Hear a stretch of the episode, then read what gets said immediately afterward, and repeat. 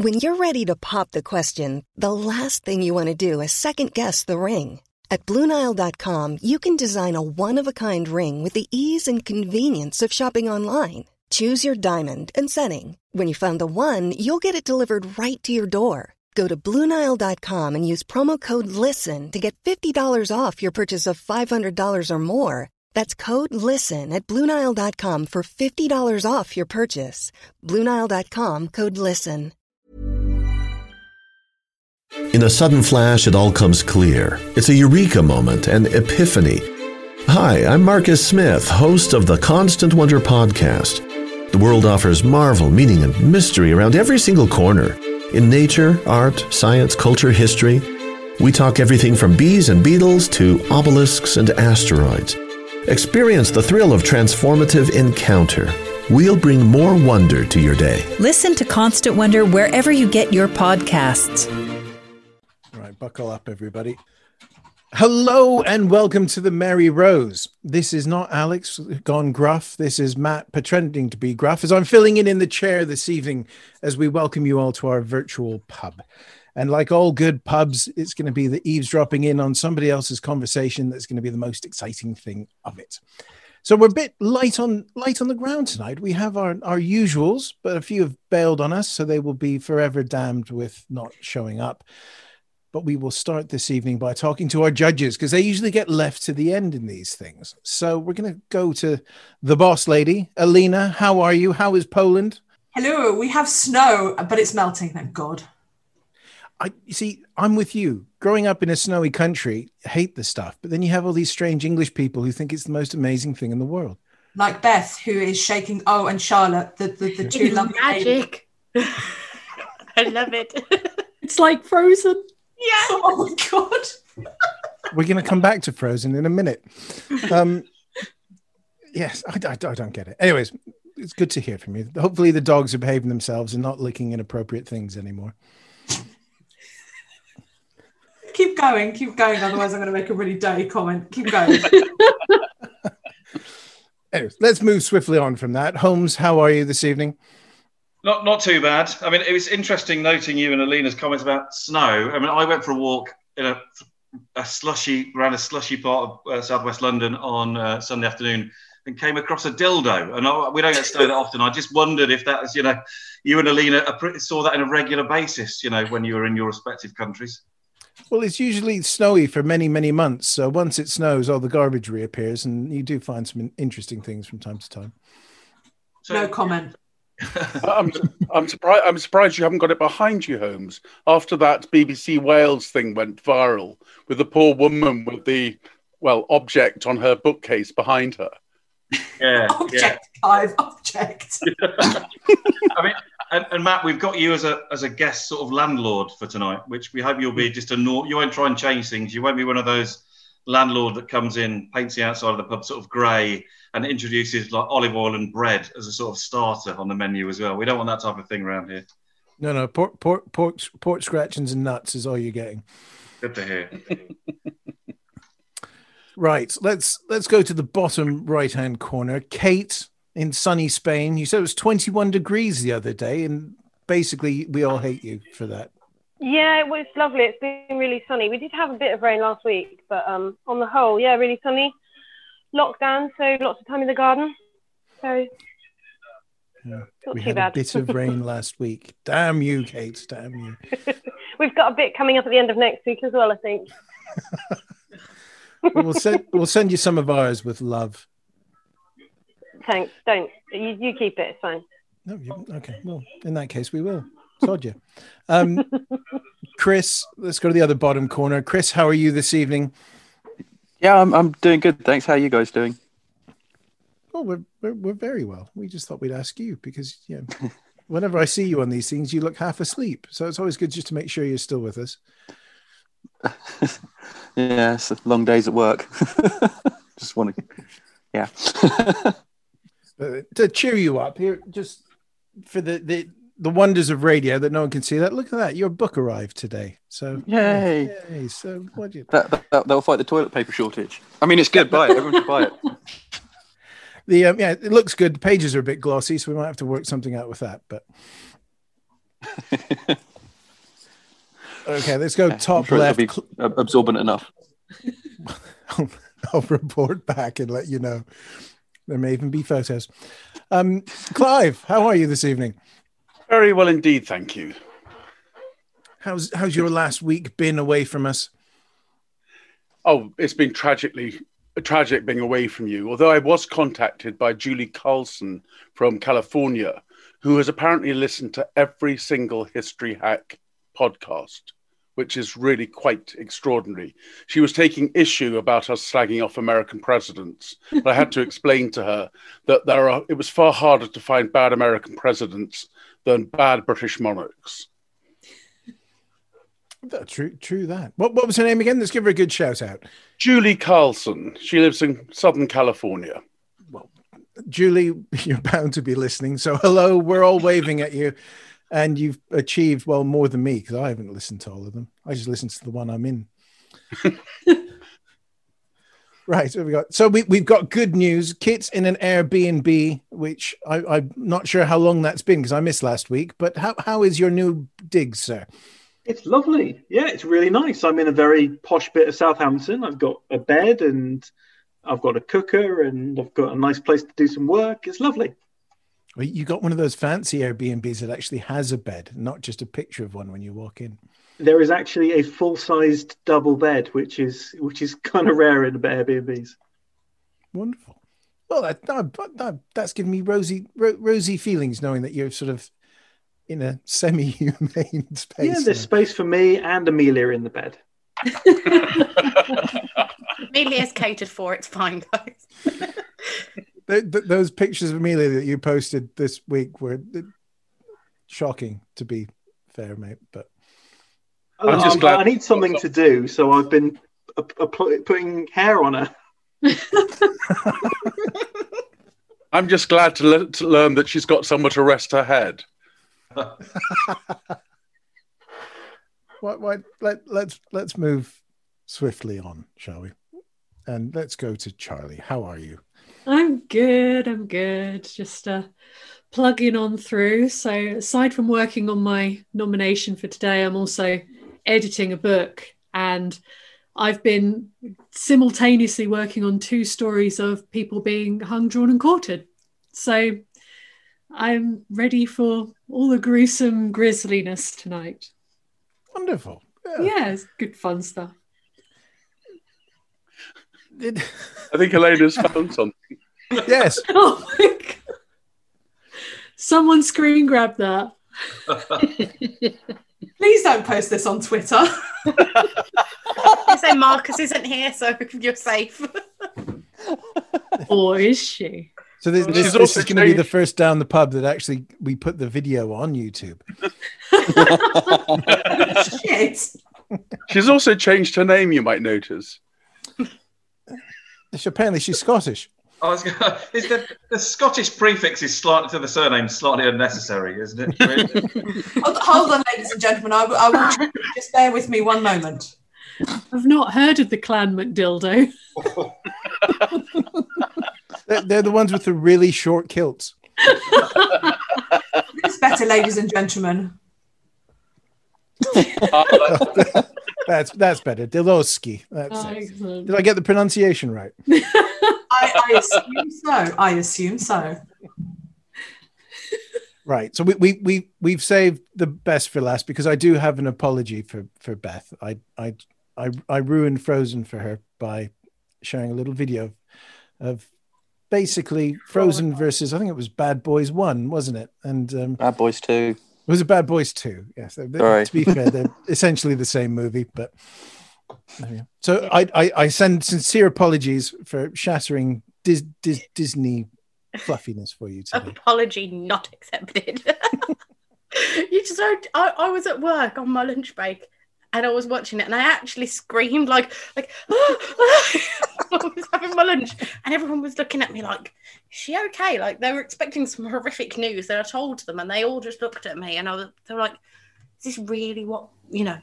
They all j- like it's like, yes, this is the kind of thing that upsets me. I am a child. I own it. So yeah, I was I was really taken aback.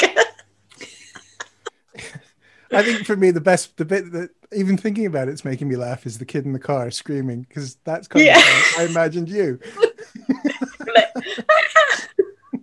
I am. I am that person. I own that though. Wonderful. I, I've, I say wonderful far too much, but I mean it in this case because there we go. And I'm I'm really excited because I, I get to I get to sit here and basically shake my head at all of you for for the evening without having to worry about losing to Charlie yet again. Sorry. So this week's debate, I think, is the world's unluckiest person, and we have some crackers today. Um, and we go quite globe trotty. We, we've we've we've got a good gender split, so I think we're gonna not upset too many um, woke PR assistants in in in um, in this week, which will be good. So why don't we kick things off? Um, I'm actually going to start with Kate in the hopes if she goes first, she might change her picture because it's worse than the dildo.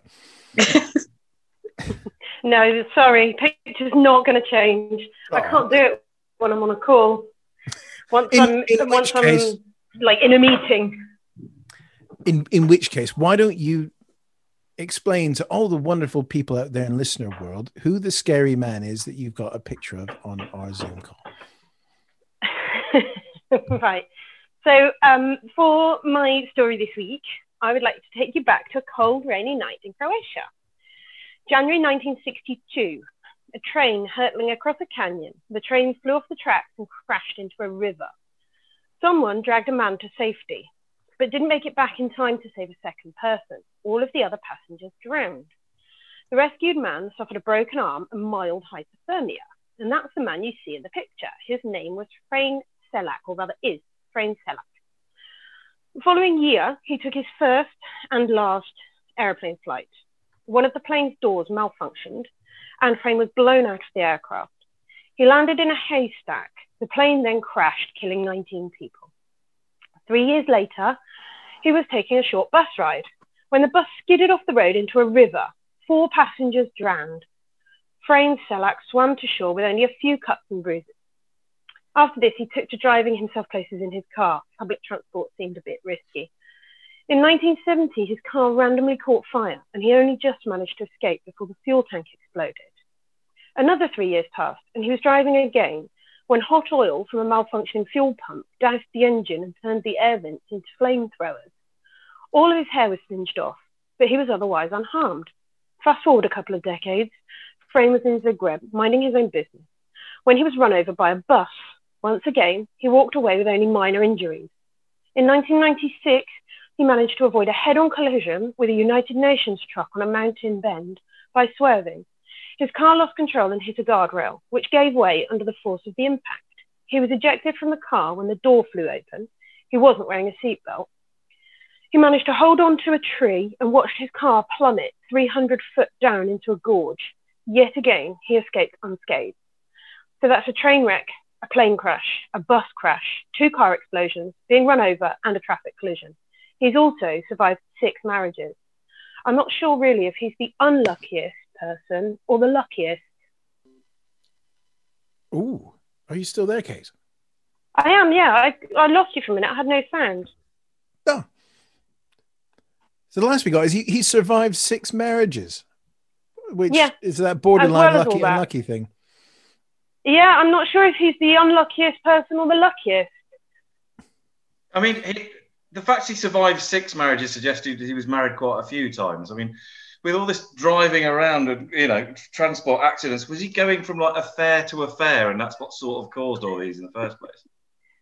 I don't know. Yeah, I don't. I don't really know. I don't know a tremendous amount about him. There's not. You can't really find out sort of much more about him than than what I've said. Um, so, So, do we know he's still alive or not? he is still alive. Yeah, he's 91, I think. Okay. And, and do, we, do we think all of the, do we believe? Sorry, Lee. Do we think all these actually happened? I mean, some of them may have happened. Are they all true, or did he decide to throw in the plane crash to make it sound a bit different? I don't know. I, I like I say, you can't find out that much information about him, but he's generally considered to be the unluckiest, luckiest person in the world. Didn't he win the lottery? He did, yeah. Yeah, after uh, he was about uh, mid to late seventies, I think, or he might even have been into his eighties, and he won the lottery. He won um, nearly a million quid, I think, about eight, eight or nine hundred thousand pounds. He gave it all away. Well, after six marriages, you'd want to give it away, wouldn't you? How many how many incidents was this in total that he was part of? Seven. Jesus. So he was unlucky enough to be involved in in seven incidents, but he was lucky enough to survive them all. Right, notes taken. I'm actually listening, people. I am actually listening. Wow. Cool. Thanks. I'm, I'm, I'm slightly shocked. Yeah, I don't know what to do now. It's I was so weird. expecting, you know, some fanfare, some cheering, clapping. Woo! I clapped. Oh, okay. Okay, so we the scary man is borderline the luckiest or the unluckiest person to have ever lived. And yeah, to be fair, who hasn't been run down by a UN truck once in their lifetime? um, thank you very much, Kate. Um, I'm going to go diagonally here. We're going to do like a Hollywood Squares thing. You got to the top corner there for Clive. Okay. Hurricanes are tropical cyclones that develop in the warm waters of the North Atlantic Ocean off Africa's west coast or in the Caribbean. More precisely, according to the National Hurricane Center's glossary, a hurricane is a tropical cyclone in which the maximum sustained surface wind using US one minute average is 64 knots, 74 miles an hour, or 119 kilometers an hour or more. The term hurricane is used for North Northern Hemisphere tropical cyclones east of the international dateline to the Greenwich Meridian. The term typhoon is used for Pacific tropical cyclones north of the equator, west of the international dateline. Hurricanes pick up energy from the warm waters of the tropical and semi tropical Atlantic and move westwards. Many blow out at sea and break up, the only remnants being wet August weekends in England. A good number, however, make landfall in the Americas. Hurricane tracking is a science that has developed hugely in the past few years. In the past, hurricanes were only known when they hit land. Ships and planes disappeared at sea, and the Bermuda Triangle was blamed. Historical records of hurricanes are sparse. Shakespeare's Tempest, supposedly set in Bermuda, relied upon the evidence of early explorers and settlers. Bermuda itself was colonized by mariners shipwrecked in such a storm. But it is only since satellite technology gave us a view of the oceans that we have come to learn more about these powerful and destructive forces, where they arise and where they go. Prediction is still in its infancy. A bit of background the National Hurricane Center monitors storms and, their, and models their expected tracks. These are always given with wide ranges of possibility. They are named in these enlightened times. They are no longer all female, but alternate between female and male names. There's a five year cycle of names, and names are retired if the storm makes landfall and there are fatalities. A look at a chart of known landfalls of hurricanes shows the outline of the coast of North and Central America intersected by storms throughout its entire length. They can and do hit anywhere from the Canadian border and occasionally north of there to Panama. Some have even made landfall in Europe, the first in 2005 and another in 2017. The hurricane season runs officially from 1st June to 30th November, with most activity in August and September, when the seas are warmest and thus provide most energy to the storms. The storms are destructive. Billions of dollars of damage can be caused by a single storm. Thousands of people can be killed. While most fatalities tend to occur in Central America and the Caribbean, most economic loss occurs in the USA. And over recent years, coastal development in states such as Florida has raised the amounts in peril. That said, like in Hertfordshire, Herefordshire, and Hampshire, hurricanes hardly happen. Actually, they don't really happen in those counties. The October 1987 storm was a severe windstorm and not a hurricane. On this point, Michael Fish was correct. Most people will be unlucky if they endure one hurricane. Those living close to the coast in the most peril- perilous regions may suffer more, but most people survive and their homes remain intact. Poor Melanie Martinez is not so lucky. In 1965, the resident of Braithwaite, Louisiana, just outside New Orleans on the banks of the Mississippi River, was only three years old when Hurricane Betsy, the second worst hurricane to make landfall in the US when measured by a combination of both size and intensity, struck, and her family home was destroyed and Mel- Melanie and her family made homeless. Betsy, with winds of up to 140 miles an hour, left a trail of devastation throughout the southeastern states, but Louisiana bore the brunt. New Orleans was underwater for 10 days as the levees broke. It was a miserable time for those affected. Melanie enjoyed 20 calm years after Betsy. As her family rebuilt their home, she grew up and got a job as a school bus driver. And then at the end of October 1985, Hurricane Juan weaved a circuitous route around the Gulf, killing nine oil workers and the offshore rigs before making landfall and bringing with it, in addition to winds of 85 miles an hour, 10 inches of rainfall in a few hours. Once again, Melanie was made homeless. This time, she had only 13 years to rebuild her home and her life before Hurricane Georges entered the fray. Georges ripped through the Caribbean islands before skirting the Florida Keys and then making landfall in Louisiana. It killed 604 people and caused $9.37 billion worth of damage. Winds reached a maximum of 155 miles an hour. Once again, Melanie's home was written off. She didn't have so long to wait for the next one. Only seven years later, in 20, uh, 2005, when the paint in her new home was barely dry, she would have woken up on the morning of the 29th August in trepidation as the most destructive hurricane to hit the US, although only fifth biggest in terms of size and intensity, crashed through New Orleans, smashed the levees, replaced and reinforced after Betsy. $120 billion of economic loss was suffered, 60 billion of it insured. Winds reached 175 miles an hour. Not many houses could have could withstand that. Melanie's didn't. Her luck changed, however, when in 2012 she was scouted by a re- reality TV show. Sadly, the name of the show rather describes the depths to which Melanie's ho- house pride had descended. Hideous Houses selected her rather ramshackle home for a makeover, and $20,000 was spent making it nice, making it good. At last, she had a home to treasure. Well, she did for a few weeks, because then along came Isaac. Hurricane Isaac made landfall in Louisiana on 29 August 2012, a couple of weeks after the Hideous Houses program aired. The winds at landfall were only 80 miles an hour, but 59,000 homes in Louisiana were damaged or destroyed. Of course, one of those was Melanie's. Melanie was in the house with her husband and son, Philip and Philip Jr., and her 74 year old mother. There was a mandatory evacuation order, and we were leaving just like our neighbours, she says. We never stay for storms. I would never jeopardise my mum. She's 74 and needs dialysis. But my truck broke down. Around two o'clock in the morning, flood waters overtopped the levee, sending a 12 foot surge through Braithwaite. The family sought refuge in the attic. We thought we were going to die in that house. The water was coming up so fast. My husband used an hammer to put an hole in the roof, but it broke. We used our hands and our feet to punch the hole. A boat rescued them along with their five kittens and three dogs. Everything else was lost.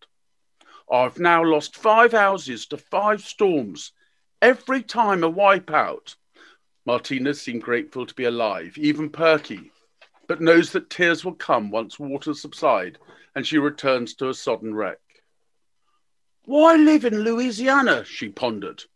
I was born here. It's home, home, home. But we want to move somewhere that's hilly, you know, to a house on an hill. Her desire for higher ground was sadly frustrated. She was offered money to rebuild, but the charity that offered her the money required rebuilding on the original site and would not agree to a move to a safer location. This is, of course, contrary to everything that various agencies are working towards. Rebuilding in a sustainable manner after a catastrophe is essential, not repeating the errors of the past. If you'd like, I'm happy to bore for hours on the issue of sustainable redevelopment after catastrophes, a subject upon which I'm pa- uh, passionate. Anyway, So next summer, when you hear news of hurricanes and tropical storms blowing through the Gulf states, spare a thought for Melanie, her family, and her new cat called Isaac, and pray with them that the storms don't make landfall in Louisiana. That that deserves that finish now. deserves a clap. I think there, Clive. That was that was brilliant. I, I I do say you, you did say that hurricanes and, and tropical storms are very difficult to predict. If I was the U.S. Weather Service, I'd just sort of hire Melanie but, and chip her. Holmes, what did you make of poor old Melanie's travails and being hunted down by a Hawker aircraft wherever she went?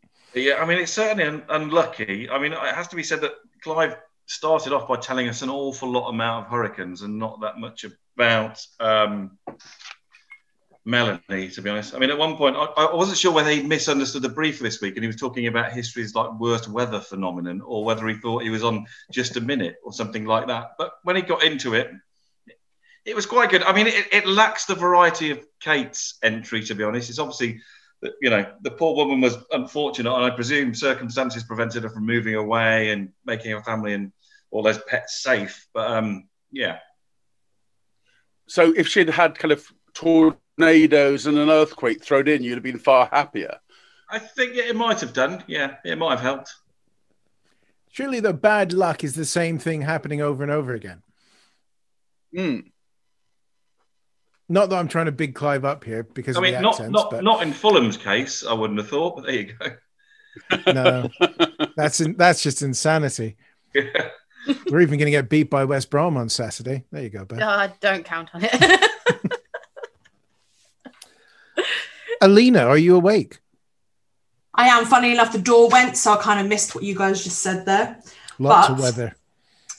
But uh, I kind of agree with Holmes on this, Clive. I also thought you misunderstood at the beginning, and I kind of sat there going, "Where, where are the exciting things that are supposed to be happening? Where are the, you know, tragedies and you know me, sunny sunshine over here?"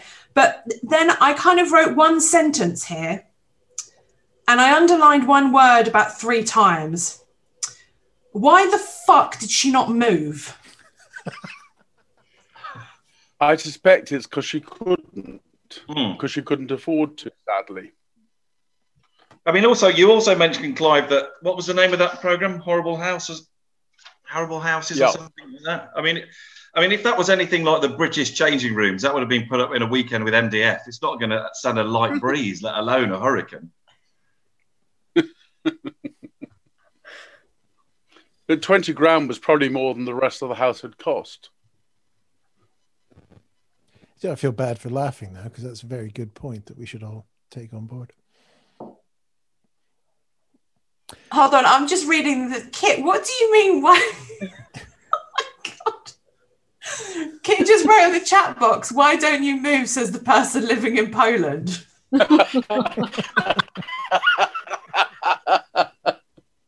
With this, is that this? Is that a reference to the snow? Please tell me that I'm not being dumb and completely letting this go over my head.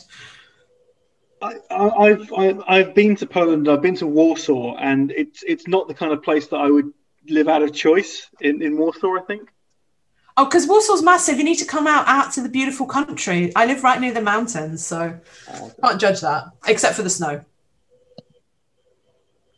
And and to be fair, Warsaw was redesigned using high explosives, so it doesn't have a hell of a lot going for it.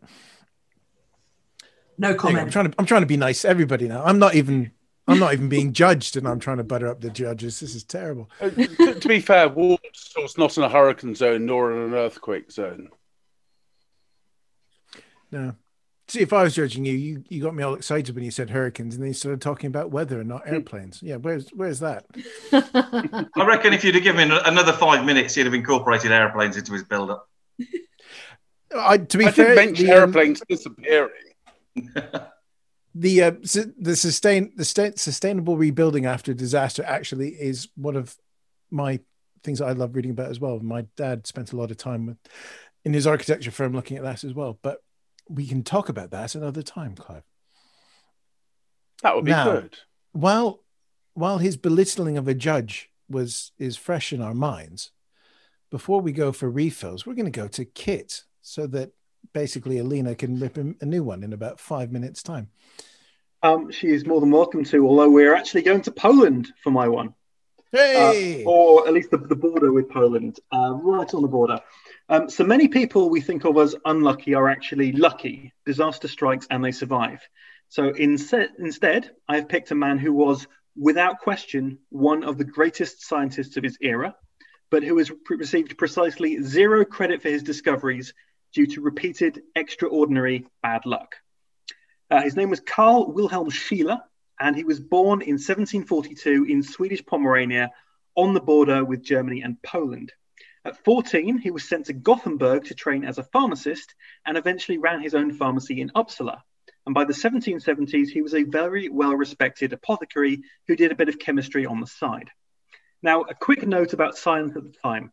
The prevailing scientific theory was called phlogiston, which is basically that everything contained a magic substance that made things burn. When the phlogiston was exhausted, the fire was put out. Now, Scheele decided to investigate this in 1774, and during his experiments, he noticed that he'd found something that was a gas, it turned corks yellow, and it removed colour from litmus paper. As it had a bleaching ability, he called it the tongue twisting dephlogisticated muriatic acid. He wrote to the Swedish Academy of Sciences, but unluckily, his discovery was lost in a swathe of correspondence. It was buried and overlooked. In 1807, Humphrey Davy came along, did exactly the same thing, and called it chlorine. This is unlucky, but we're only getting started. The next year, Scheele detected two, two substances coming off his chemical reactions, one of which he called fire air. Uh, in 1775, not wanting his correspondence to get lost this time, he wrote it in a book. But in yet another fluke, the publisher decided to delay publication until 1777 because something else had come along. And wouldn't you know it, between writing the book and having his work published, two other scientists made exactly the same discovery and took all the credit. Today, fire air is better known as oxygen. And this begins the most extraordinary run of bad luck in science history because Scheele didn't just discover chlorine and oxygen. Today, we know he also discovered barium, manganese, tungsten, molybdenum, citric acid, lactic acid, glycerol, hydrogen cyanide, hydrogen fluoride, and hydrogen sulfide. And yet he is credited with precisely none of these discoveries. Every time his letter was delayed in the post, he was ignored. Someone else came up with it shortly afterward and took the credit because they had a better rep, or he did all the work, but he couldn't find that last little bit of evidence in that grey area of science between where skill ends and luck begins. The only discovery he was credited with during his lifetime was hydrofluoric acid, hardly noteworthy in the 18th century, and a pigment called Scheele's green. Now, if Scheele had been recognized for any of these discoveries, he would have been lauded as a genius. But bad luck thwarted him at every turn. He discovered pasteurization, but as we all know, that is credited to Louis Pasteur. He created a method of mass producing phosphorus, but he didn't go as far as to put it on a match head, an, envision, uh, an invention that is worth the equivalent of millions. Nor did he patent his chlorine bleaching method. Had he done so, he would have been immensely wealthy. It's a small wonder that Isaac Asimov always called him Hard Luck Scheele. And bad luck continued until the end of his days. In 1785, still working away to get his big break that he'd earned 18 times over, he fell ill with kidney disease and skin disease, dying in slow agony. Now, Scheele had been tasting and smelling his chemicals to try and describe them better and therefore have a stronger case for claiming their discovery. He was that desperate. And so he may well have had arsenic, mercury, or lead poisoning. Scheele's green, that pigment he created, is high in arsenic and is best known as being the stuff that was used to coat Napoleon Bonaparte's house interiors on St. Helena. But the one leading suspect in his death, aged just 43, was hydrofluoric acid. The one thing he was credited with in his life was the one thing that killed him.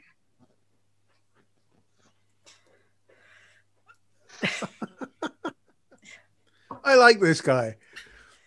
I think I think the only way you could have done that better is if you told us what Disney characters you'd um, added to, to those elements. right. Okay. Alina, how did he do? Did he redeem himself by being Poland adjacent? So basically, this guy was a chemical sniffer.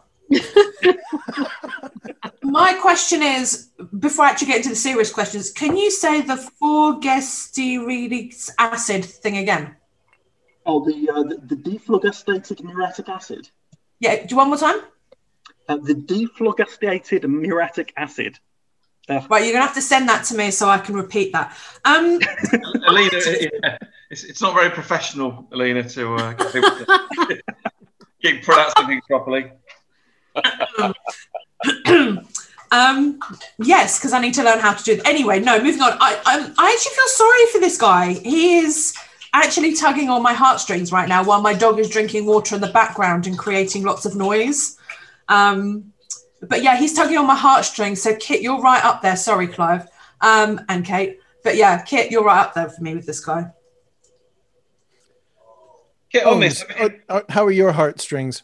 I, I like this. I thought it was a great, great story. And normally, I, I was waiting to for Kit to say, and then his idea was stolen by X and Y, but that obviously never came. So that was kind of a surprise because that does happen in these type of tales every so often. So, I mean, if you want to know, the, um, the, the, the Humphrey Davy is the guy that took chlorine. Um, oxygen was taken by Joseph Priestley and Antoine Lavoisier, who were very, very famous scientists. But I kind of spared most of your listeners because there, there is a huge list of them. As I said, he discovered so many different things. Um, and most of them were by obscure Swedish guys that you're probably not familiar with. But but Humphrey Davy, for example, didn't steal his research. He just came up, made this came to the same conclusion He came, up independently. with, he came up with the same conclusion much, much later. So this guy was doing exactly the same work as everything else. No one was stealing his ideas. It's just that because of things being delayed in the post, being lost in the mail, he wasn't given the credit for doing the work that sometimes 20 years earlier he had done. And then you, you mentioned that he didn't apply for patents, but did patents exist around then, or was there something similar? Ki- kind of kind of woolly um, and uh, yes patents did exist but they were kind of it depended on the country and one of his big disadvantages was that he was swedish and the two academies that recognized everything were either the royal society in the uk or, or in france in, in paris the uh, the french academy I mean, is it? And, and this may, may be an ignorant question, but if he'd have sort of focused on one rather than flitting around between all of them, do you think he might have achieved greater prominence? No, I, I- I genuinely don't. Um, so, of scientists of that time, the one thing that you've got to realize is that this is right at the birth of chemistry as we know it. There's no such thing as a chemist. In fact, Antoine Lavoisier is often called the first chemist. Um, there's no sort of formalization to these kind of things. Basically, people sent in papers and ideas, and it was almost done on bulk. That was something that uh, Isaac Newton and Robert Hooke and Robert Boyle were, were very sort of big on. Um, and so he was just tell- he was just doing his experiments and he was telling people what he found. And even if he had just focused on one thing, he would still have had his letters being too late, and someone else would have got the credit. Fair enough, noted. Yeah, I, I liked him. It's all. It's yeah, yeah. That's. I, I think the others we've heard so far, you could argue that they were lucky or unlucky, as others said. I think with him, he's purely unlucky. I, I do have to raise though. He's putting a lot of faith in an embryonic postal system. Yeah, we, we don't trust the Royal Mail to get something delivered on time around here. My postman didn't show up for two weeks. Well, he, he I hope tried he's that. He okay. tried- If you're listening, I hope you've recovered. But it wasn't the only thing he tried. He, uh, as I said, he published a book, and the and the publisher delayed publication against his knowledge um, for just over a year. And by that time, someone else had come up with the idea. Uh, he tried doing presentations at the Swedish Academy of Sciences, and nobody turned up. Uh, I mean, it was just a catalogue of errors and, and unluckiness for him. yeah, but let's let's face it. There's always something interesting going on in Sweden. You know, party Academy of Sciences, where you know the the booze probably is a little bit watered down. You're or- thinking if he was doing it in a sauna, he'd be uh, it would be the hit of Stockholm. Oh, can you? Yeah, that would be something. Yeah, we're gonna we're gonna talk we're gonna talk chemicals in a steamy environment. There you go. He's on a winner. We need to be a household name now. Right. So that's uh, unbelievably for down the pub. We're about 45 minutes in and we're halfway through, which means we all might get to go to bed early tonight. And if you're listening, that's a big thing for us. Um, so I think it's time we recharge our glasses and prepare for the homeward stretch, um, and then let Chris get to bed.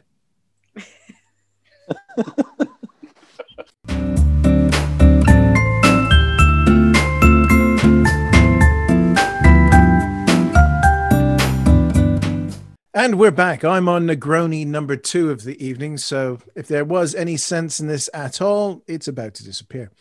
Um, we've had some interesting interesting options so far this evening. We've had unlucky man who wins the lottery. We've had unlucky man who basically discovered chemistry, um, and unlucky woman who basically has got a hex on her with hurricanes. So let's see what happens when we wake Chris up to see what he's going to offer for us. Well, uh, as usual, I, I've, I've sailed into this with um, large amounts of optimism and then lost it all because um, uh, Alina's going to stop listening because mine quickly devolves into boats. oh, we should have left the boats to the Um, end. no, that's the problem. They're all the way through. Um, there's only two Germans though, so it's all right. Um, so um, Violet Jessop um, was uh, born uh, the oldest of six surviving children in uh, Argentina to uh, Irish immigrants. Uh, at a very young age, uh, she got um, hideous tuberculosis and almost died, um, but somehow survived. Um, and at 16, her father died uh, due to surgical complications. And her and her family had to emigrate back to England, which I'm sure Dorman would argue as um, was quite unlucky as well. Uh, she had to look after her younger younger siblings whilst her mother went to sea as a stewardess. Um, but eventually, as her mother became ill, and so um, Violet went to sea, serving aboard uh, the Orinoco in 1908, having had to dress down and make herself look less attractive to get the job. Uh, three years later, the first of um, three concurrent major disasters happened to her.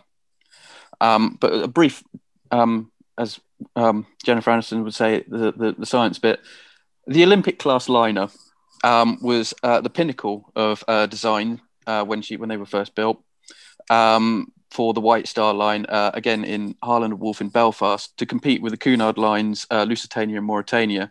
Um, they're erroneously labelled as unsinkable in, by popular memory, and there were three sisters: uh, the Olympic, the Titanic, and the Britannic uh, and they were considered the safest vessels afloat anywhere in the world. Um, they had many safety features, including a, uh, an improved watertight um, compartment system, which meant that the first four compartments could be ripped away from the front of the ship, and she'd still stay afloat. Um, they also had more lifeboats on them than the British Board of Trade said was necessary for a ship that large. And the, Olymp- the Olympic was the first one to enter service. And um, Violet uh, was transferred aboard to the Olympic as a um, as a stewardess. Uh, and the first five voyages across the Atlantic went four voyages, sorry, went quite well. But on the fifth, uh, the Olympic was sailing through the Solent on the 20th of September 1912, running parallel with the Royal Navy cruiser HMS Hawke. Well, the liner turned, and um, they hadn't the display the amount of water that she displaced and her pure size sucked the Royal Navy cruiser into the side of the um, of the liner, punching two rather large holes, flooding two watertight compartments, and destroy and um, bending one of the Olympics um, screws. But it also mashed up the uh, ram bow of the HMS Hawke. In the ensuing legal battle, um, the um, Royal Navy claimed that it was all White Star Line's fault and um, the company was near enough bankrupt, trying to pay off the na- pay for the repairs for the navy and take the Olympic out of service for two weeks, whilst they um, whilst they tried to repair her, and then another two months while they actually had to repair her. And obviously, Violet Jessop was on board. Fast forward another uh, about six months to the 10th of April 1912 as RMS Titanic pulls out of Southampton. Again, Jessop's now on board, working as a, as a stewardess aboard there um, as the Titanic at 12.02. She's left the port at 12 o'clock. 12.02, her displacement sucks the SS New York City off its mooring, almost hitting the Titanic, missing it by a clear four feet. But this isn't the big, the big um, collision that everyone remembers Titanic for. I'm not going to bore everyone because everyone we talked about this last week, that the other week about this movie. Anyway, so she's sinking. Violet Jessop's brought up on deck to uh, demonstrate how to put on a life jacket for the for the uh, non-English speakers who are apparently becoming a bit of a problem.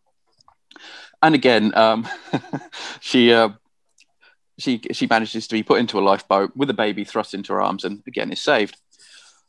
Fast forward another three years, and she's now working as a stewardess um, aboard another liner uh, for as in the for the Red Cross. And this liner is the Britannic, the last of the Olympic class, which on the 21st of November 1915 struck a German mine and begins to sink. Um, the captain decides that um, the only way to um, save the ship was there was an, this was in the Aegean. There was an island nearby, so he put the engines on full power, and off they headed towards the towards the shore. One of the officers got a bit jittery and uh, ordered one of the lifeboats to be lowered. Um, when it hit the water, obviously because of the churning propellers, the propeller got su- the lifeboat got sucked into the propeller, and most of the thirty people inside were minced alive. One of the people on board this lifeboat was Violet Jessop, who managed to jump free at the last minute, suffering a hideous head wound, but yet again managed to survive. Um, I have sort of cut this down quite a bit. I had written quite a lot of boring stuff that you won't be interested in. Um, she continued to be a stewardess after that. After that, uh, retiring in 1950. If I might just there interrupt, no further uh, sinkings. You can throw all that in because we've got plenty of time. Well, no, I- I, threatened earlier that this was going to be a two-hour presentation with intermission and slideshow, um, but I really fear I'll, I'll, lose everyone. Um, but um, yeah, ba- basically, she she continued her career. I mean, I did find as I was wrapping this up, though, at the last possible minute, that there was another person on board, all three Olympic class, whose name was Arthur Priest, who was also aboard the Alcantara, um, which was serving as an auxiliary cruiser in 1916 and was sunk in action against the German raider Greif. He then went on to the SS Donegal, which was a hospital ship, which was then torpedoed by the U boat UC 21, and apparently might have been involved in another shipwreck in 1907. But seeing as two of those were direct German military action, I wouldn't count that as luck. Um, so, although she did survive all these, and there is the argument that, you know, she was lucky to survive three horrific, well, two horrific sinkings and a, two really nasty near misses. But to be on the three sister ships within that short space of time, surely that has to be really quite bad luck. I mean, not falling out of the air on an airplane or having your car turn into a flamethrower, but still pretty damn bad luck for the beginning of the 20th century.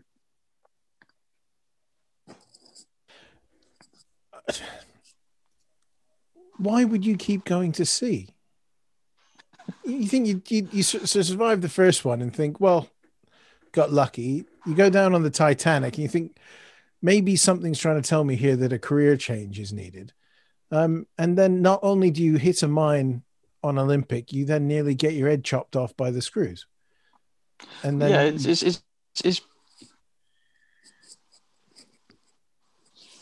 Yeah, it's, it's, it's pretty horrific. I, I would have considered a career change. Um, maybe something on land, you know, be a nurse in a hospital instead Anything of on a boat. anything that doesn't require lifeboats, I think would have been a good choice for her. But um, Holmes, what do you Maybe, make? of that? maybe she had the foresight that you know in a hundred years' time or so that people will be having discussions about history's unluckiest person on a wax cylinder or something like that. So she thought, wax cylinder would be a step up for us. I don't think we have the budget. what, do- what do you make of it, mate? Off you go. Judge, judge him. I, I, I liked it. It was an interesting story. I mean, it was sort of following similar ones, but it has got the sort of added sparkle of the Titanic in there. To be honest, as, as others have pointed out in the chat as well, that I didn't realise "suck off" was quite a naval term to the extent. Maybe I've been too quick to dismiss boat things over the years. To be honest. Um, I also didn't realise that actually all three of those Olympic liners all came to harm. Presumably, the first one wasn't sunk though, the, where the accident happened in the uh, the Solent, where it hit the naval the naval boat. No, she she were she was scrapped in uh, 1935. Um, but she did ram a U-boat, I think, at one point. But yeah, she uh, she survived everything. Flexibility is great. That's why there's yoga. Flexibility for your insurance coverage is great too. That's why there's United Healthcare Insurance Plans. Underwritten by Golden Rule Insurance Company, United Healthcare Insurance Plans offer flexible, budget friendly coverage for medical, vision, dental, and more. One of these plans may be right for you if you're, say, between jobs, coming off your parents' plan, turning a side hustle into a full hustle, or even missed open enrollment. Want more flexibility? Find out more about United Healthcare Insurance Plans at uhone.com. Burrow is a furniture company known for timeless design and thoughtful construction and free shipping, and that extends to their outdoor collection. Their outdoor furniture is built to withstand the elements, featuring rust-proof stainless steel hardware, weather-ready teak, and quick-dry foam cushions. For Memorial Day, get 15% off your Burrow purchase at burrow.com slash ACAST and up to 25% off outdoor. That's up to 25% off outdoor furniture at burrow.com slash ACAST. And my other question is, what what the fuck is a rambow? What what is that? What's one of them? Um, well, the, the, the in the late 19th century, or the mid to late 19th century, the um, navies considered that the best way to take out other ships would be for cruisers and destroyers to have bows modified so that they could ram other um, warships and sink them. Um, I think there was that, that, that big battle between the Austro-Hungarians and the Italians in the in the 19th century where they uh, rammed um, the Austrian ship. The Austrians rammed the Italian ships and sank half of them, and Also, that I was going to be the way forward. And then they discovered it was bollocks. But it, it it was used by the Rebel Alliance in Rogue One as well. Quite successful then. as far as I yes, it was. Yes, yeah. And and then Uh, they Violet- pushed the, the two star destroyers together. Yeah, and then, and then Violet herself is it the last incident? Is the last? Is that the last we know of her? We don't know what happened afterwards. Um, no, she she retired, um, and then uh, she wrote her bio, her autobiography, um, and she was I think she died of congenital heart disease in 1971. But um, yeah, she um, she she was uh, they characterized in A Night to Remember the movie, and then they sort of stole based characters loosely upon her in Titanic and uh, the Britannic mo- TV movie. Um, but yeah, she she lived happily ever after. I think after 1915. It's no surprise she died of heart complications because that'd been a lot of stress over those three years, wasn't it? Alina, boaty things. Did you pay any attention at all? Um, I did kind of, sort of, yeah. Um, did any of this happen during the First World War? Y- yes. Um, the sinking of the um, Britannic in 1915. Okay, uh, and That's that your was new area of expertise, isn't it, Alina? what the the First World War. Yeah. I am. I well, I will be. I'm writing an article on the First World War, so I shall be the master. You shall all see. Beth does not look impressed. I'm very impressed. I'm really proud of you. I'm actually absolutely terrified, just so you all know. no, but no. Um, do you know what? I I do I do like this story, uh, but it's not kind of it's it's not hitting the spot. Not as much as uh, Kit's science kind of hit the spot right there. You know that that kind of amazing spot. Story of my life. It is boaty, so it does get a slight tiny minus point from me, but still an interesting story. I, I I'm I'm afraid I, I zoned out because I googled HMS Hawke af, af, after her sort of kissing with the Olympic. Not not a good Mm. career for her either. Took on mail and promptly got herself sunk by a U-boat. But U-boat, uh, the U9, which sank uh, the Cressy's in the um, in the uh, channel.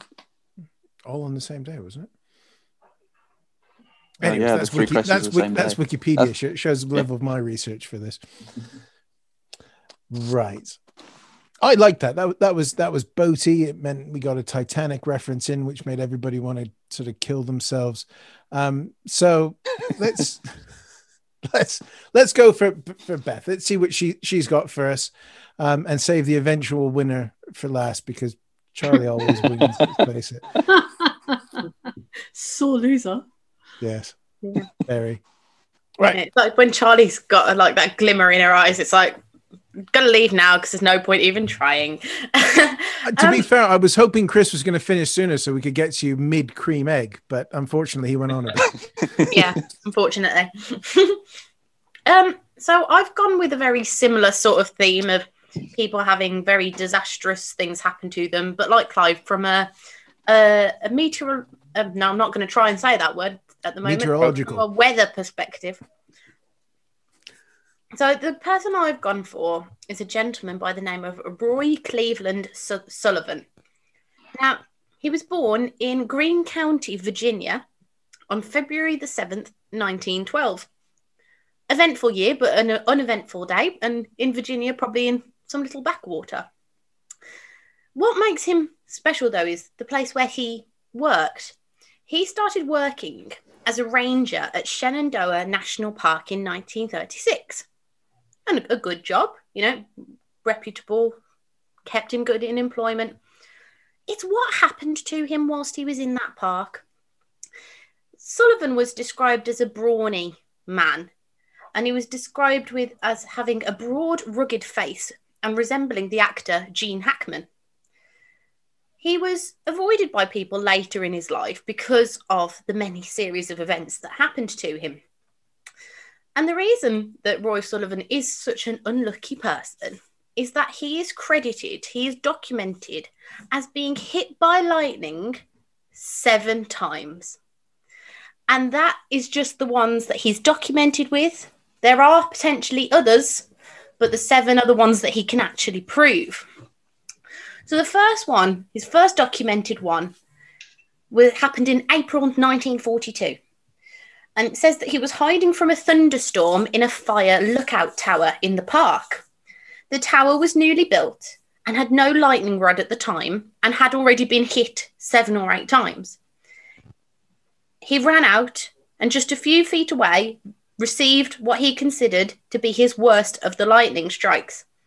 It burned a half inch strip all along his right leg, hit his toe, and left a hole in his shoe. He then had a bit of a, break, an extended break, you know, thinking, oh, hit, hit once, maybe not happen again.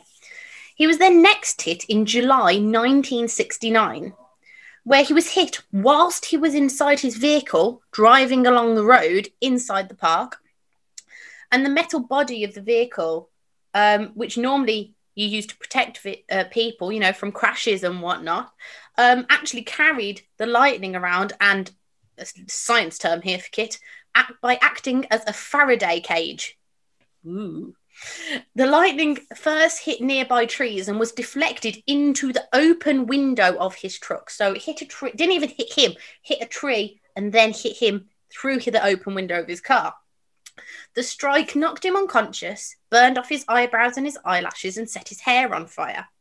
And then the uncontrolled truck kept moving until it stopped near a cliff edge. Didn't go off, stopped near the cliff edge. In July 1970, he wasn't even in the park. He was in his front garden at home when the lightning hit a nearby power transformer and from there jumped to his left shoulder, searing his left shoulder. I imagine quite like a nice piece of steak. Um, he had another little gap, spring 1972, working again inside the national park when he was struck again, set his hair on fire, and he tried to smother the flames with the jacket. He rushed to the restroom, but could not fit his head under the water tap and so used a wet towel instead. He said, although he was never a fearful man, after the fourth strike, he began to believe that some force was trying to destroy him, and he acqu- acquired a fear of death. For months, whenever he was caught in a storm while driving his truck, he would pull over and lie down on the front seat until the storm had passed. He also began to believe, oh, no, come back. He also began to believe that he would somehow attract lightning to himself, even if he was stood amongst a group of people. He was that afraid of it. And so, just in case, just in case, he always carried a bucket of water with him wherever he went. The fifth instance on the August the 7th, 1973, again out on patrol in the park, he saw a storm cloud coming in the distance and drove away quickly. But the cloud, he said, seemed to be following him. When he finally thought he had outrun it, he decided it was safe to leave the truck. Soon after, he was struck by a lightning bolt. He stated that he never actually saw he actually saw the bolt that hit him rather than just it appearing and hitting him. He actually saw it come towards him, and it moved down his left arm and left leg and knocked off his shoe. It then crossed over to his right leg just below the knee, and still conscious, he crawled back to his truck and with his trusty bucket of water, poured it over himself because he was on fire again. His next one, sixth, on June the 5th, 1976, injured his ankle. He reported that he was he had seen the cloud forming, thought it was following him again. He's very paranoid. This guy tried to run away, but was struck anyway. And again, his hair caught on fire. I would just shave my head at this point. I think. And then his last instance on Saturday morning, June the 25th, 1977, Sullivan was struck while fishing at a freshwater pool. The lightning hit the top of his head, set his hair on fire again, travelled down, and burnt his chest and stomach. Sullivan turned back to his car when something unexpected then happened on top of all of this. A bear approached the pond and tried to steal trout from his fishing line. He had the courage and the strength to strike the bear with a tree branch to get him away and claimed that this was the 22nd time he had hit a bear with a stick in his lifetime. All in all, I think this is a pretty unique life. As I said, people started to avoid him because they didn't want to be around him in case they were going to be hit by the lightning. In fact, he once recalled, I was walking with the chief ranger one day when lightning struck way off in the distance. The chief said, I'll see you later. And then to top all of this off, on the morning of the September the 28th, 1983, Sullivan died at the age of 71 from a self-inflicted gunshot wound to the head. He didn't even die because of the lightning. He actually, yeah, self-inflicted gunshot wound to the head. All in all, I think that is the most eventful life. But how how unlucky do you have to be to be sit, hit by lightning seven times, and then have bears and other oh, just what an unlucky fellow. The That- twist at the end. Oh, Gunshot wound. Expecting to say no, killed by lightning. No, no, no. I thought he was going to get eaten by a bear. yeah, 23rd time unlucky. I, I like people getting hit by lightning stories. My favorite ones. What Lee Trevino, the golfer, got hit on in the middle of a tournament in 1975, and he was asked years later what what he would do if he was caught on the golf course with um during a lightning storm. And he said he'd pull his one iron out of the bag and hold it up because not even God can hit a one iron, Um, which is true. Um, right, Alina, how are you on the lightning stakes? Was it sparky for you? Well, it, it's a really good story actually, and it's really sad that he ends up killing himself because he just he just can't take it anymore. And I get that. I, I was wondering if Kit can do some sciencey explaining shit because when it comes to science, I'm really really stupid. Um, it- w- Kit, was he just unlucky, or was there is there a scientific reason behind why he's getting struck by lightning? Yeah, don't don't walk walk about in a fucking lightning storm. Um, Also, but li- the- li- li- lightning wants to, to to earth itself as fast as possible, and one of the best ways to do it is the lovely electrolytes that are flowing through your body. So it's looking for something. Um, that's why we use lightning rods. There's a metal that's you know it can go it can be earthed very very quickly. But if you're walking around dressed as a park ranger who are known to have metal badges, you are basically a walking lightning conductor. You are the nearest thing that the lightnings want to go want- wants to go to. I mean, it's kind of in his job description being a park ranger. He kind of has to be out and about. Yeah, well, so, so, Catch so 22. rescuing picnic baskets from Yogi or whatever. But, you know. while we've got Kit on, Kit, at at one point, I think was it the second incident or the third where oh, the Faraday cage. Well, I didn't know if that was separate, but there was one bit where it said that the car hit a tree and then it bounced in through an open window. Can that happen? I mean, I'm not a man of science, as you know, but Uh, I mean, uh, that that to me is physics. Yeah, it could happen, I guess. Um, oh, oh, oh, you mean the lightning? yeah. Yeah, you get a phenomenon called ball lightning, um, which is exactly what it sounds like. So yeah, that is that is possible. But um, I would have thought with a car, it would be more likely to to go through the chassis, just given its metal. Um, Is is there a Beth? How verified are these accounts? Because a bit of me slightly thinking, especially with the you know the 22 fights with a bear, a bit of me slightly thinking Munchausen syndrome here a little bit. well, to be Um, fair, no one believed him home, so he shot himself. I think Does that he, does uh, that reinforce my cynicism or or, or reject it? Yeah. Well, I think it was. um I, I don't know. I think there, there's this mention of there's not much detail on it, but there is mention of him having to go to hospitals and uh, and get himself checked out. So that would I would just uh, say that assumes some sort of validity if he's had to go and get checked out for it. Well, I mean, you can. It does kill people being hit by lightning. It I mean, the chances of being hit by some- lightning seven times, I guess. I, I've got some stats from here as well, and it said um, the odds of being struck by lightning, um, if you take like as a human life as being 80 years as an example, um, roughly estimated to be one in 10,000. And then the probable, if um, the probability of being hit seven times, like I don't even know what the number is. It says like one. I, I, I don't even know how, how you pronounce it. It's got lots of zeros, basically. Far too many zeros than you would expect. It's got like to the power of 28 kind of thing. Power of 28. Yeah, it says one, semicolon, 10, bra- power of 28. Okay.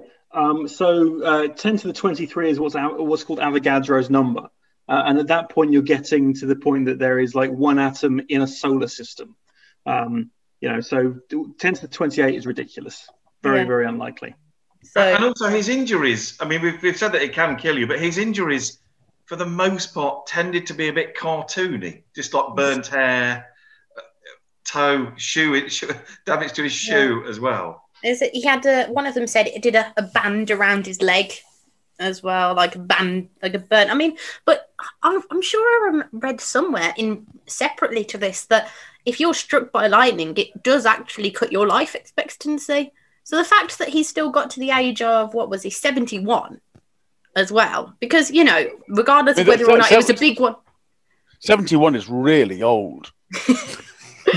regardless of whether or not you get like just the fact that like other than the fact that he had all these lightning strikes he he lived like in spite of the lightning strikes he still lived to 71 There was a when I was at school when I was eight. There was a kid in my class who's apparently whose granddad got struck by lightning through a window. So ever since then, when it's thunder and lightning, I always go around and shut our bathroom window because you you never know. yeah exactly you never know uh, Here's another another explanation. You know, obviously we've had we've had Kit come in with the science brain, but what about yeah? Let's let's go back into the the kind of medieval brain. What did he do to piss off God?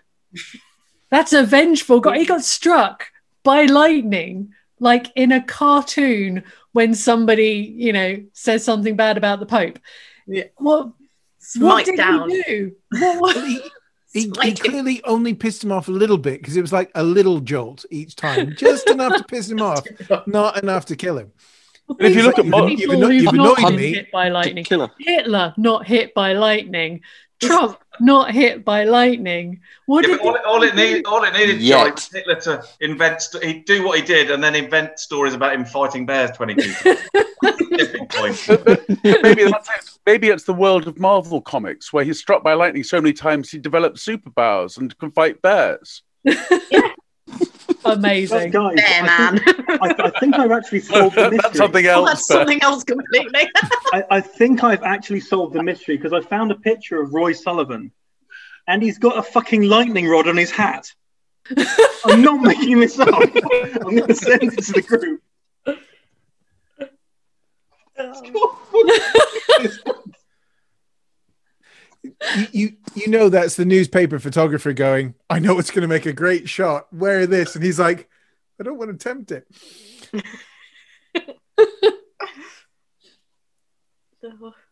And I, I suppose what just as a coming back to Holmes's point about like proof or whatnot, he is recognised by Guinness World Records as being the person most struck by lightning.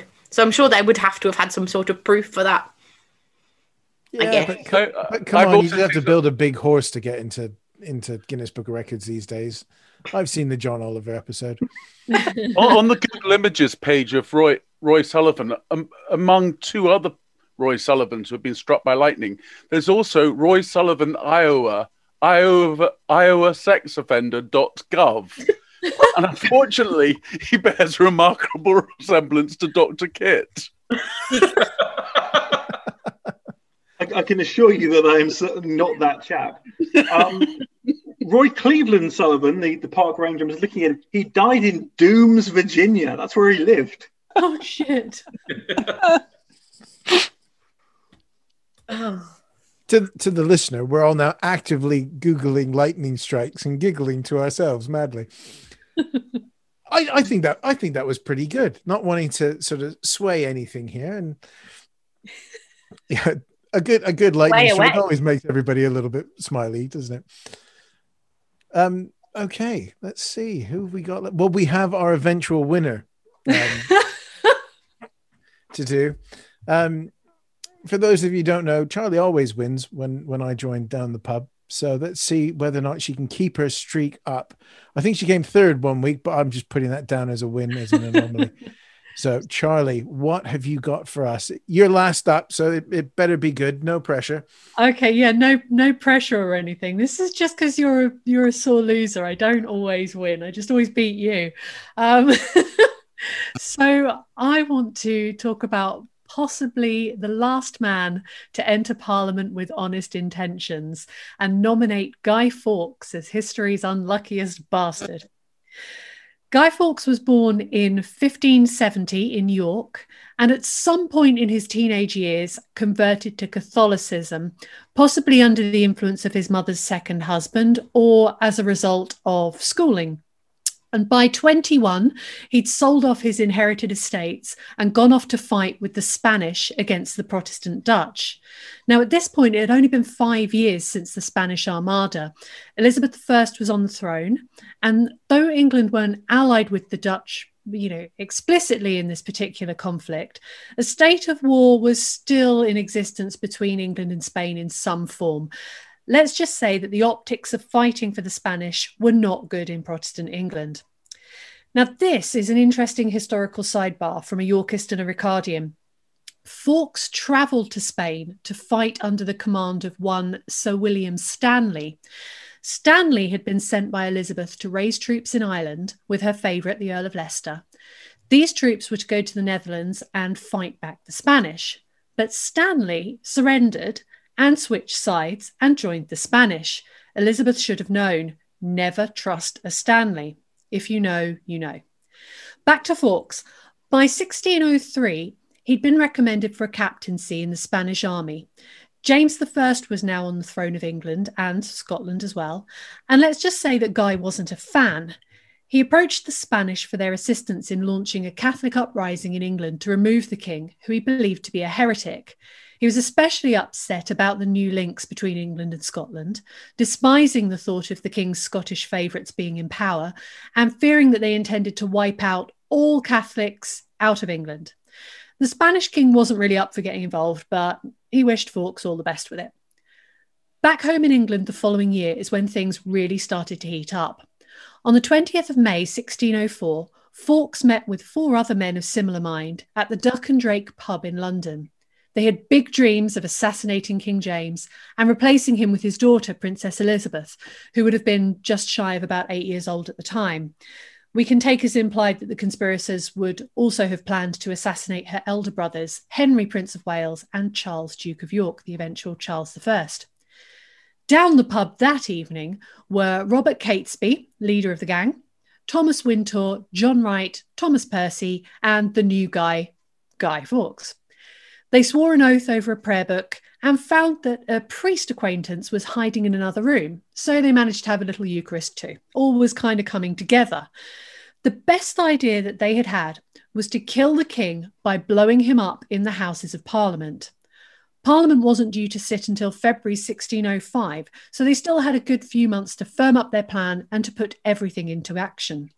Then the plague flared up, and Parliament was delayed until October 1605. So they stayed home, saved the NHS, and watched a load of Netflix. No, they didn't do that really. They may or may not have started tunnelling. Now, it's a weird point that never seems to have been agreed upon. We don't know whether they did manage to tunnel under the Houses of Parliament. Tunnels were never found. Um, they were mentioned in the eventual trial, spoiler, but we don't really know, and they weren't experienced in mining, so they may not have done that. But the conspirators did need to get barrels of gunpowder underneath the building. They planned to lease an undercroft beneath the House of Lords, which was an easy enough thing to do, but they needed to be able to stuff it full of barrels of gunpowder without arousing suspicion.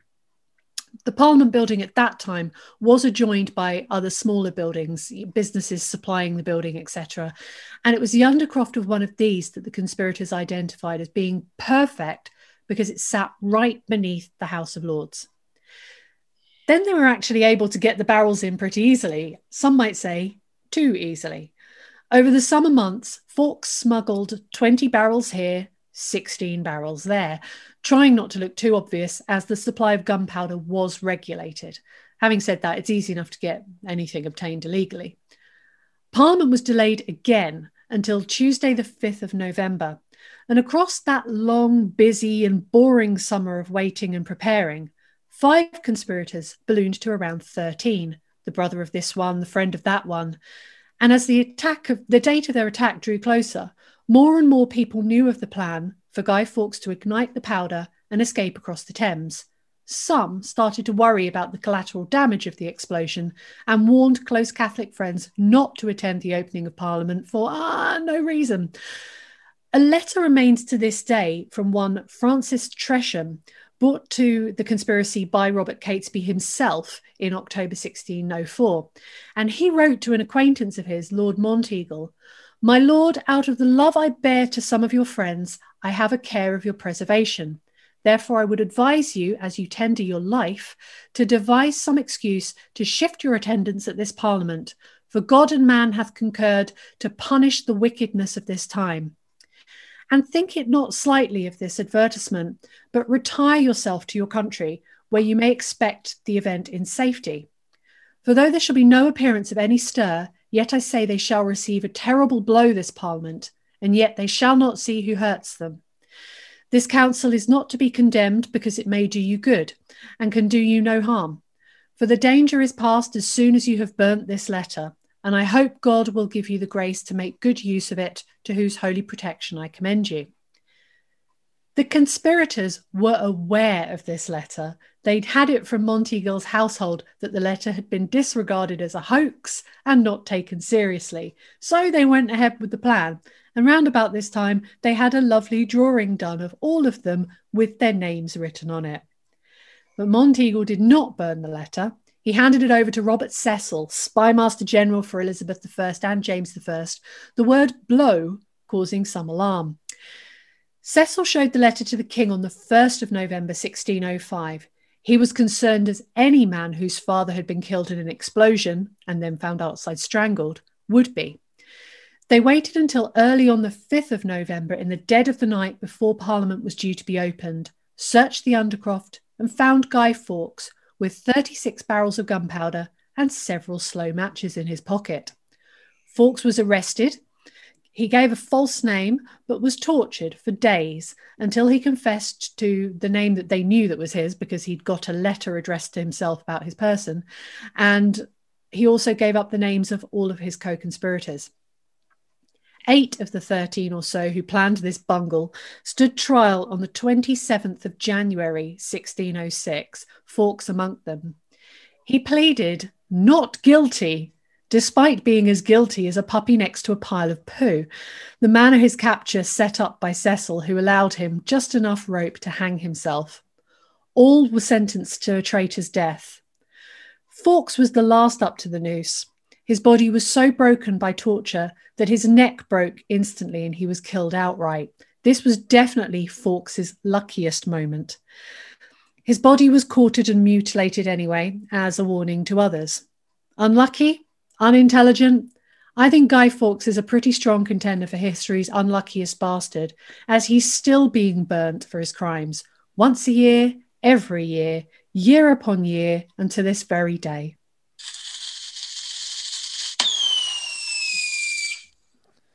And we lose points for sound effects. You know No. the rules when I'm in charge, Charlie. No.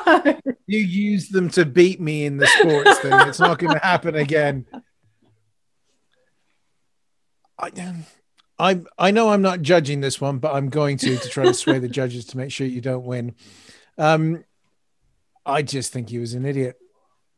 He was easily swayed. He was led along by the naughty nicks, and you know now he's just sort of remembered by alt right loonies wearing a mask from a far better comic book that nobody quite understood when they read it to start using his mask for other things. And they Anyway, made a I'm- boring, I'm- boring film out of it. Oh, it's a terrible film. Um, you know, what's it remembered for? What's her name shaving her head? Anyways, Alina, what did you make of Guido Fawkes trying very, very badly to blow up a Scotsman who is pretending to be an Englishman? Well, I I love Charlie. I'm I'm really sorry.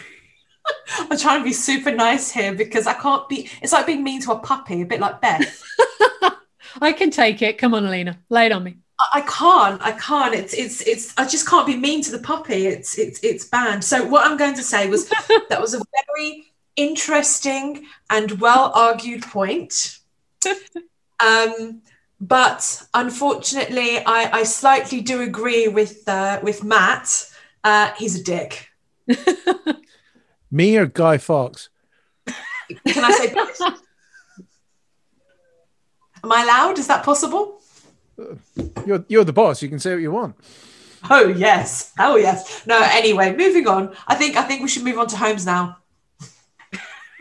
I mean, it was it was incredibly well argued, but I, I'm sort of with the others on this. Really, there wasn't in his life there wasn't that much unluckiness about it. He knew exactly what he was doing. He didn't just find himself there with the with the weird match, whatever it was in his hand. Um, it was all planned and part of it. I, I see where you're coming from. I always find it slightly unlucky in terms of his reputation. And as you say, he is getting burnt every year. And perhaps the other unlucky, if there is an unlucky aspect, it's that he's known as the whole ringleader throughout, where he wasn't. It was Catesby. He was quite a, a junior part in the whole operation. So there is an element of unluckiness for that. I mean, I'm sure his direct descendants sort of have to make themselves scarce between the 4th and 6th of November every year. Can't come to the bonfire, we're busy, that type of thing. But um, yeah, it's not not quite as convincing as some of the others this week for me. She's still smiling. Look, I, I don't mind. I don't mind. I, I think he I think he was unlucky. Whether he was history's unluckiest, having heard some of the ones that we've heard tonight, I you know I, I humbly uh, you know bow down to some of the unlucky bastards we've had. He's just the first person that came to my head. You know that's the fun thing about these these challenges when you're asked who do you think is history's unluckiest bastard there's just something about him being there with that match yeah we obviously it wasn't a lit match because it would be a very different story but with a match in his hand that sort of image we have and the fact that he was absolutely set up to be there by Cecil at that point. They knew about this a long time ago. There's enough, you know, they talk about chatter that we have now. They all say, oh, we've got we've got chatter with this group or that group, and they know there've been spies operating in this country since year dot, and they would have had people in enough Catholic groups, you know, that the recusant sort of underground um, Catholic rebels, they would have known about this for, for months because they weren't subtle. They were terrible. They were awful, awful plotters. And they just let it go on until they'd got absolute proof. I mean, it's sort of lacking a little bit of slapstick. There's no burned hair being chopped up by a battleship, a boat propeller, nothing like that. I can talk about, you know, the, the, the lovely process of having a traitor's death, if you like, because that's been my day. You, you have spent you have spent all day looking up people getting hung, drawn, and quartered. But before we get to the, the, the realities of that, Clive keeps lifting his microphone to his face and putting it down. And underneath the porn lights, that is a very strange image. Do you, do you want to I'm so glad this is not being filmed and put on YouTube. I mean, that that is a microphone, isn't it? It's not one of the things that Alina put a photo of up on earlier. this is not BBC Wales, Clive. oh, sorry. Novelty mic. Magic mic. Go on then, Clive. Actually, the, I, I've just noticed that we've had the last of our presentations, and Beth's knees haven't made an appearance yet. This is really quite shocking. She's not drunk enough, I don't think.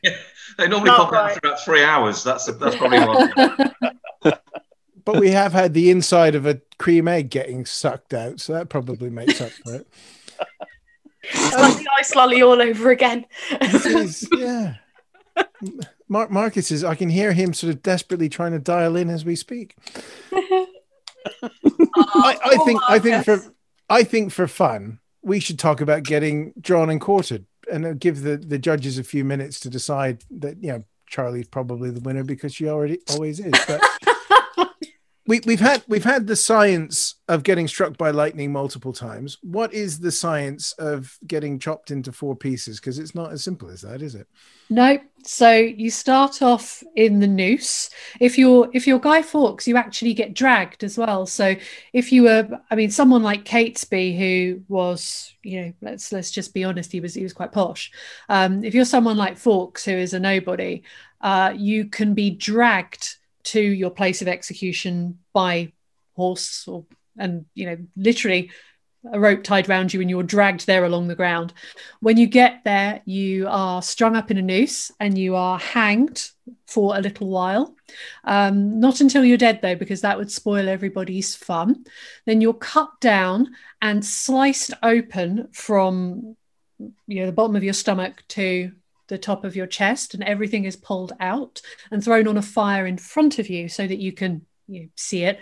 And that's when the crowd goes absolutely wild because people watched this because everyone was disgusting. So they watched this, having a great time. Then Pre Netflix days, these. Pre Netflix. Then your genitals are cut off also and thrown in that fire. Then finally, what they do is they chop off your head and your arms and your legs and distribute those pieces around town, put them on display so that everybody knows not to fuck with the king or the queen. It's different if you're a woman. Uh, the traitor's death for a woman is burning.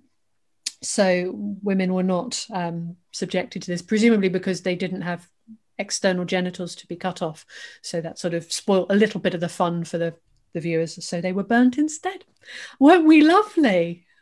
Wasn't there a, um, a few years ago? Wasn't there a series on the BBC? And what what, what was his name? Was in it Kit Harington? Yes, yeah. It was, was it was it about Catesby or was it about? It was. He was Catesby. I think there was a bit in it. I remember watching it. I watched the first episode and I couldn't watch it because I was so like it was so graphic. Like, oh, what was the name of the woman? And they crushed the. Oh no! Oh, pressing. Yeah. So they they would press you under heavy weights. But they put like a stone and oh, it making me shiver now. Like putting a stone underneath your back and then you lay on top of it or something. Ugh. It's really horrible. And you know, all of the all of the information they got out of Guy Fawkes, they got through days and days of horrific torture. And this was this was just what we did. This was this was the way it worked. And yeah, was part of that we've we've found the barrels of gunpowder. Now tell us where the Catherine wheels are. Was that not? we want sparklers. Where are the sparklers? I'll never tell you. Um, doesn't, doesn't Kit Harrison horrific, claim he's he's descended death. from Catesby? Bear in mind where we get the word Catherine wheel from. Saint Catherine was tied to a wheel and sort of set on fire. Yeah, a lot about about bonfire night that you, when you actually start when you start explaining to a friend who's not from this country what what this is about and what it actually signifies and and all of that stuff. Interestingly i didn't realize that we didn't start burning the pope you know effigies of the pope until 1673 it was the year that the duke of york later james ii came out as a catholic and people were not very happy about their heir apparent being Catholic, so they started burning popes. So that was that was that. Penny, you know, as a Canadian, Guy Fawkes Night's always been a bit strange for me. And I remember saying, you know, what are you doing? Well, you're essentially ensuring that someone is still bur- burning in, in hellfire, which, yeah, is always nice to do on a nice November evening. But the penny bit you know, I'm, I'm all for that going around and trying to get a bit of cash out of randoms before you set fire to your, yeah. Where's the penny? Does anyone know where the penny for the guy came from? Is that it was just a way of getting, it was just a way of collecting money to buy fireworks. Nice. We, you know, we've got the guy, we don't have matches. Yeah. Fair, fair dues. Fair dues. Right. Okay. I think I'm going to go for the record of the shortest down the pub ever because let's let's face it, yeah, I, I have a message from the other boss lady who says sometimes you go down the pub, it's only a few people there, and it's still a laugh. No, I can go along with that. She she voted according to our chat here for Lady Jane Grey, which I think is a pretty good shout, actually. Mm. Um, and I was supposed got- to argue it, but I got Oh, lazy and I couldn't be bothered. Okay, in, in, in that case, She, she won't know. She won't know. She she got she got good painting out of it though. The, the painting was about Lady Jane Grey, years that is, not she Alina. died. Yeah. and very, very inaccurate.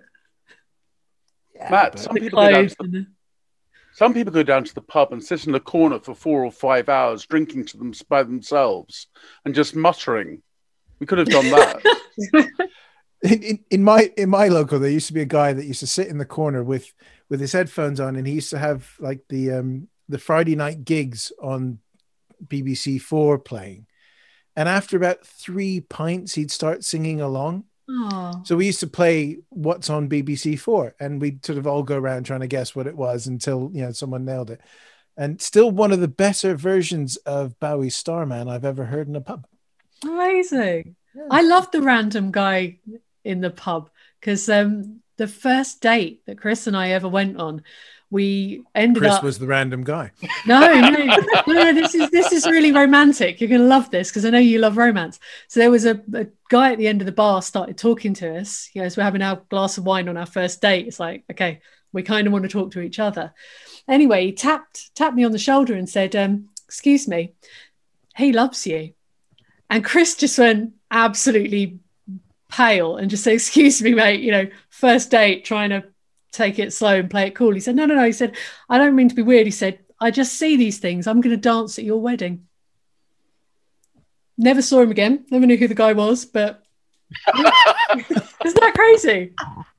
Totally bonkers. I, I was hoping for a better end to that, saying, and Yeah, you mate. had the first dance at I know. We couldn't Would have been- stop him. He just went running straight out into the. We would have we would have invited the weird drunk guy who told us we were going to get married when we got married. Um, yeah. I, have the opposite story of that. I remember a first date, and a mate of mine used to run the experimental cocktail club in Chinatown, and um, I took this this girl there. And we, we we were chatting away, and this guy that was sitting at the bar with us leant over and went, first date," and we and went, yeah. He went, "Will there be a second? And it went deathly quiet. And to my ever loving credit of my mate Alex, he saw that, he laughed, and he poured me a large shot of uh, bourbon, put it down in front of me, and went, "Well, there's, there's no, there's going to be no second date. We won't give her a shot, then, will we?" any, any, any, any chance that I had there immediately disappeared. But it was, it was decent bourbon. Um, and then she, she thanked me very much for dinner and for in, guessing her into the ECC, which she'd never been able to get into. Left, and then we had a lock in. Hey. So it, it was a good date for me. But Oh, good. there we go. Right. Let's do this. Clive, who would you vote for tonight if you if you were in the hot seat? I think I'd have to go for Beth's Electricity Man. Ooh, okay. That's Uh, shocking. Oh, Oh, it just go. struck me. Yeah. Oops. Kate, you've you've been very quiet. Are you still with us? What who would you vote for? I- I'm here. Yeah, I'm still here. I um, I've been multitasking. That's we like Um, to hear. I would. I have been listening. I have been listening. I um, I would have to pick Kit's um, unfortunate scientist because there seem to be a lot of mishaps and and misjudgments and bad luck and and just a lot of stupidity as well. But his was really the one who was the most unlucky. I think. or the man who couldn't figure out how many stamps to put on his letter. That's true. Yeah. Chris, what about you? What do you reckon? Um, I, I've kind of got. I was quite torn between um, Beth's and Kate's just because of the sheer bad luck of the two. But um, the one, one that made me laugh the most is probably gonna, I'm going to have to go with Kit because that just had me in stitches. Oh, there we go. We've got two, two, two for Kit so far. Um, Charlie, what about you? Uh, well, I think a lot of the stories tonight have shown that there's a very fine line between unlucky and lucky. So to have been struck by lightning that many times is unlucky, but to have survived, very, very lucky. And um, Kate's as well. You know, he he won the lottery. He's he's doing all right. Um, so for me, it's got to be hard luck Sheila because that that is supremely unlucky. But then also, there's a part of me that thinks certain amount of it is just that he's really shit at admin, and I have no time for people who can't do their admin. But yeah, hard luck, Sheila. If you can sort me out with some bleach for my roots, I would be very happy. And Beth, what about you? Um, I think I would have to go with Kit as well. I think it's just so like everything went wrong for that poor fellow. oh, yeah. Oh well, I think I think from from the you know the popular vote, it's Kit, but this isn't popular. This is down straight to our judges who are going to vote for Charlie. Um, this is not a democracy. so Hol- Holmes and Alina, do do you agree with with the public who have all paid their fifty p phone calls to to dial that one in? Um, If I, if I go first and tell you that we've got Kate in third place, uh, we, this is a unanimous decision for the top three this week. I mean, oh wow, okay. I think Kate started and it was quite a high bar. There was a lot of variety in the, the unluckiness there, so that was quite good. And then I think Chris in second. uh, There's not as much variety, but it has got the sort of Titanic stardust about it, and there's a bit of variety in the. You know, there are elements of uh, unluckiness that we quite enjoyed as well. Okay, Well, so I, I've got to do the first one. So I'm really happy to announce that the person who has got first place is Marcus. Sorry, Kit. hey, it wasn't Charlie. I'm happy. I think my joke might be getting a bit lame now. I think it's run its course. That'll be the last time I'll be using that one. That that's all right. He would be here, but he's intimidated by me, so he didn't show up. I, I think Kit was embodiment. he was the unluckiest one. You know, the rest, I think, as Charlie Oh. said, there are degrees. It could have been luck or or bad luck, but I think with uh, Kit's, it was just serial unluckiness. And he tugged on my heartstrings. But but spare a thought for Beth, Charlie, and me, who in a field of six fell outside the top three. Now that really is unlucky. That's harsh. We didn't even place, guys. Well, I mean, uh, ten minutes of yours was weather, Clive. You know that was. Oh, But you did the accent. I was accent. trying to educate, give context. To be fair, when the accents came out, I thought you were shooing for top three, Clive. But what do I know? And I wasn't going to do sound effects until you did accents. So I did download a sound effects app, but I couldn't do accents and sound effects at the same time. It'd be like walking and chewing gum. Evidently, I need to. I need to up my game as well. So I think from next week, the knees are going to have to come out right from the beginning. there's definite points for knees. Uh, I have to put the Clearly mankini you back on then. Yay! That, That's that- the winner right points. there. Right. So there, there we go. We we have Swedish scientist who doesn't know how to put postage on his on his mail, and he cle- clearly has the same effect on his um his book publishers as we do. Um, so it's um we have a winner, Kit. Congratulations. Do you want to take a turn? Because face it, this is the quickest down the pub we've done in years. So um, what would you like to say in your moment of triumph before I cut you off by stopping the recording? I, I, I, I don't know. Um, thank you very much for, for letting me win on something that isn't pervy for once. Um, I'm sure Amelia is delighted with your victory. I'll, I'll ask her tonight. Right. Well, in that case, let's let's we've been flogging a dead horse for an hour and a bit. Let's let's put a bullet in its head and call it an evening and go to bed because poor old Chris has to be up again in a few hours, and uh, we we don't we don't like to do that to the aged. Um, Don't leave me here on my own. Um, yeah, so there we go. That's that's down the pub for this week. Thank you, everybody. Um, our next history hack episode is um, looks a fascinating one. It's the first Jewish female transport to Auschwitz when Heather Macadam joins us.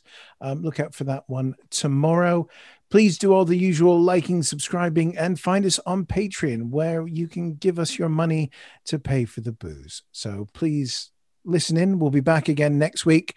Um, I'm not sure who's going to be in the chair. And if it's me again, I apologize in advance. So thanks, everybody. and we'll catch you next time. In 2020, when the boss ladies, Alex and Alina, started History Hack, the world was very strange, and unfortunately, it looks like 2021 is going to be equally strange. We would love it if you're able to support the podcast in any way. It will allow us to keep up the regularity of the pods and also the great guests that we've been able to bring you over the last year. We exist on Patreon as History Hack and also on Podbean, our podcast host's own platform called Patreon. The reward tiers are being updated at the moment, so there's going to be some fantastic options for you to choose from. So if you're able to support us, that would be fantastic. So we thank you very much, and until the next time, bye.